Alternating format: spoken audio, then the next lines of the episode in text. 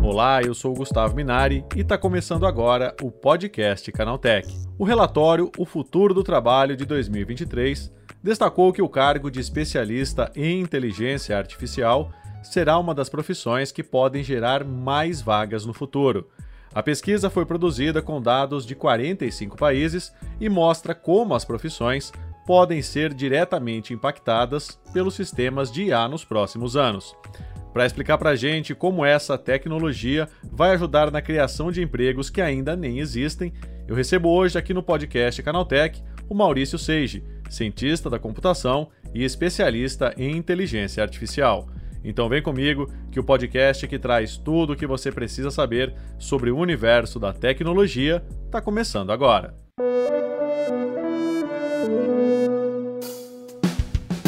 Olá, seja bem-vindo e bem-vinda ao podcast Canaltech, o programa que atualiza você sobre tudo o que está rolando no incrível mundo da tecnologia. Não se esqueça de seguir a gente no seu aplicativo preferido para receber sempre os episódios novos em primeiríssima mão. E é claro, aproveita para deixar uma avaliação para a gente por lá. Diz aí o que você está achando do podcast Canaltech. Combinado? Então vamos ao tema de hoje.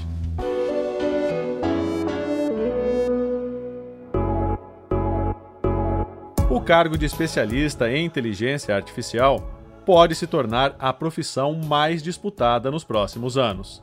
Entre outras funções, esse profissional pode desenvolver e implementar sistemas inteligentes, capazes de aprender e tomar decisões com base em dados. Quem vai falar sobre essas e outras profissões que podem surgir em breve é o Maurício Seige, cientista da computação e especialista em inteligência artificial. Maurício, o que faz um especialista em IA? Depende bastante do, do cargo que ele ocupa em cada empresa, né, Gustavo? Tem lugares onde o especialista de IA vai ter um papel mais de liderança, de trazer o conhecimento dele, é, a experiência dele como, como cientista da computação ou como, né, o, o conhecimento acadêmico dele para aquela aplicação. Já tem alguns casos em que, em algumas empresas, o especialista de IA é um cara mais mão na massa mesmo, que programa e faz e, e constrói modelos. Agora, se o especialista de IA estiver, por exemplo, na área acadêmica, na área de pesquisa, já tem um outro perfil, né? Vai criar modelos de inteligência artificial novos ou vai aprimorar aqueles que já existem, então um lado mais matemático até quando está na, na, academia. Depende um pouco da empresa, mas em geral é isso. É um trabalho que, se tiver na indústria, tem como objetivo final construir um software usando aprendizagem de máquina ou outras técnicas de IA,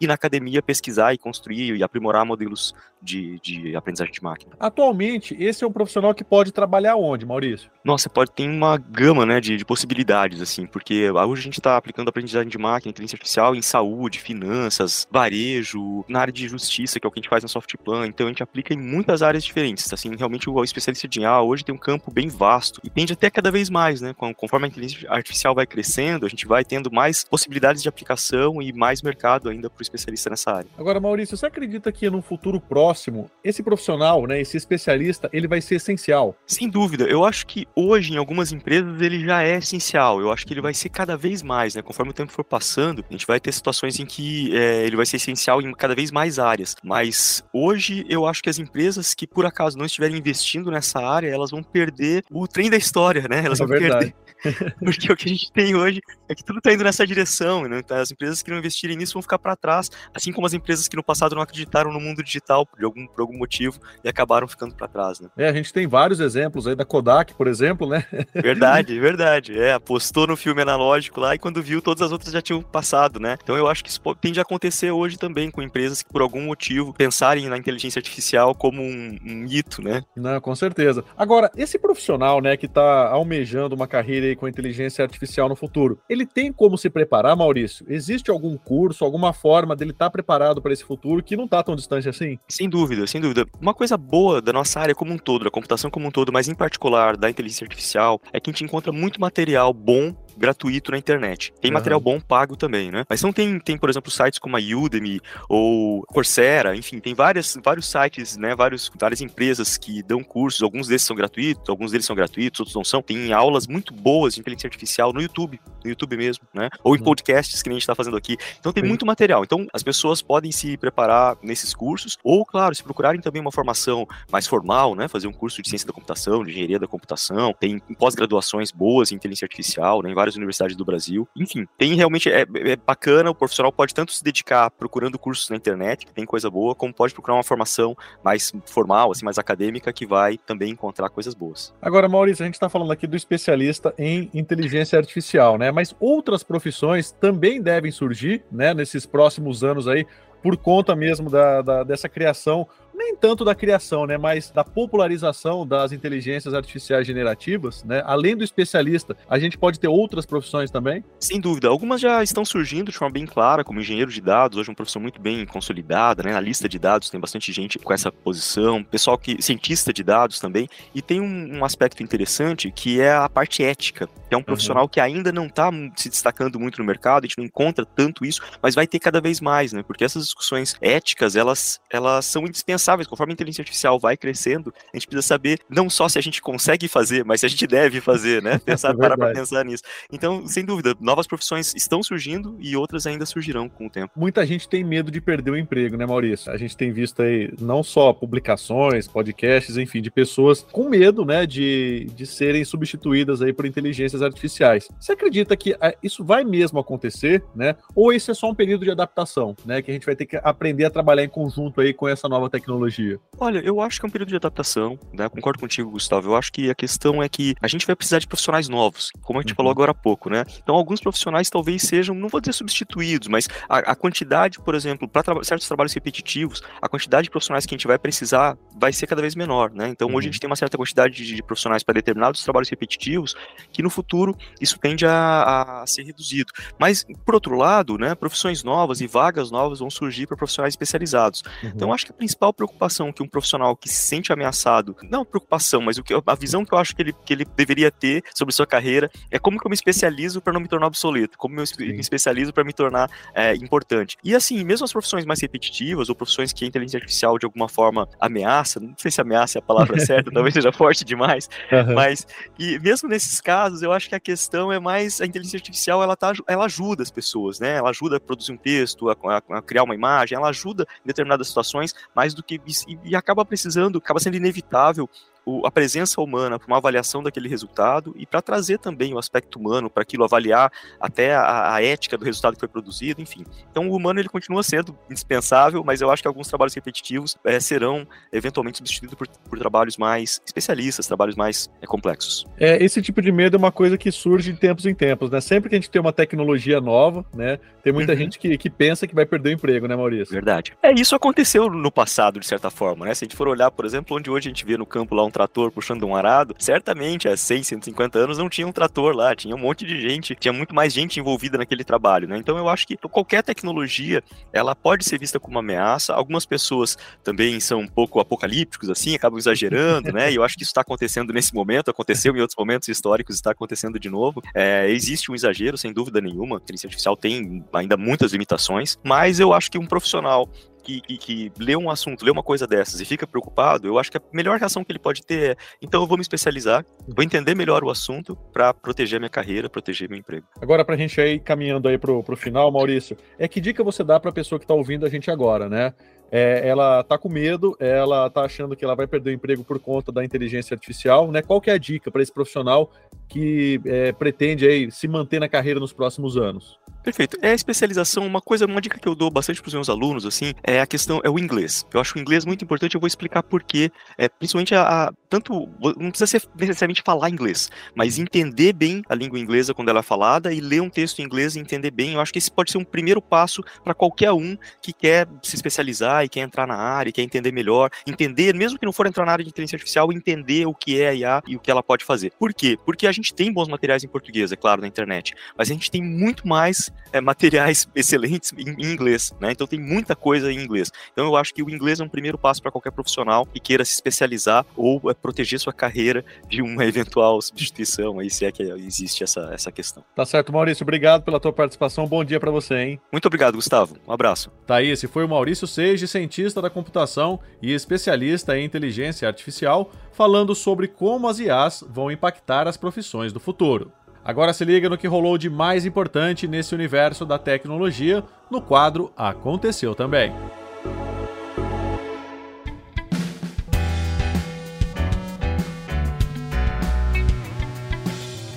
Chegou a hora de ficar antenado nos principais assuntos do dia para quem curte inovação e tecnologia. Não deu nem tempo de a polêmica esquentar de verdade e o Procon de São Paulo já notificou a Netflix sobre a cobrança extra de R$ 12,90 por mês para quem quer compartilhar senhas e não mora na mesma casa.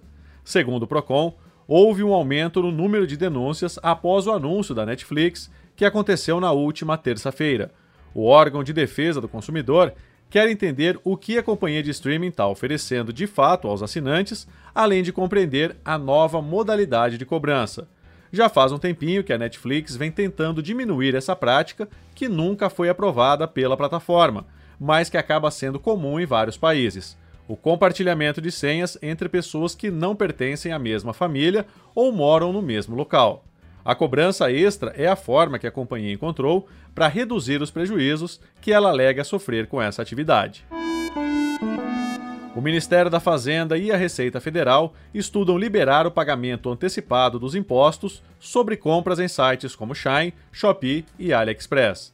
A ideia seria permitir o cálculo da taxa no ato da compra, sem surpresas no momento de receber a importação. Segundo o jornal Valor Econômico, ainda seria mantida a isenção para compras de até 50 dólares entre pessoas físicas, o que equivale a quase 250 reais na cotação atual do dólar. A expectativa é de revelação de mais detalhes sobre o processo de tributação nas próximas semanas. O Google quer garantir mais segurança aos seus aplicativos para Android e anunciou o lançamento de um novo programa que vai pagar para os usuários vasculharem e apontarem eventuais vulnerabilidades e bugs.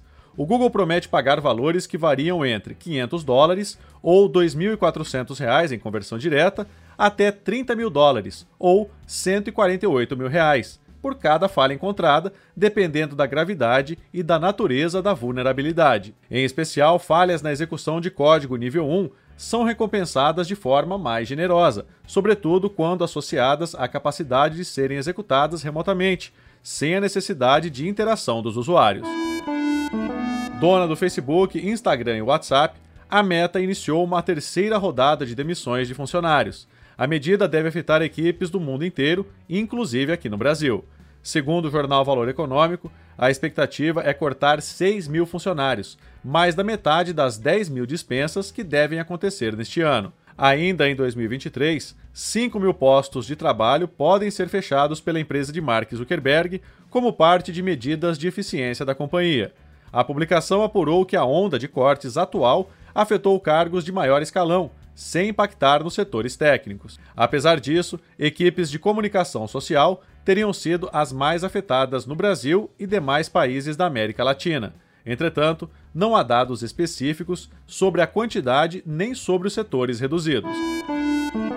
A Alphabet, dona do Google, e a Comissão Europeia disseram que tem planos para elaborar um pacto voluntário sobre o uso de inteligência artificial que englobe tanto empresas europeias quanto de países de fora do continente.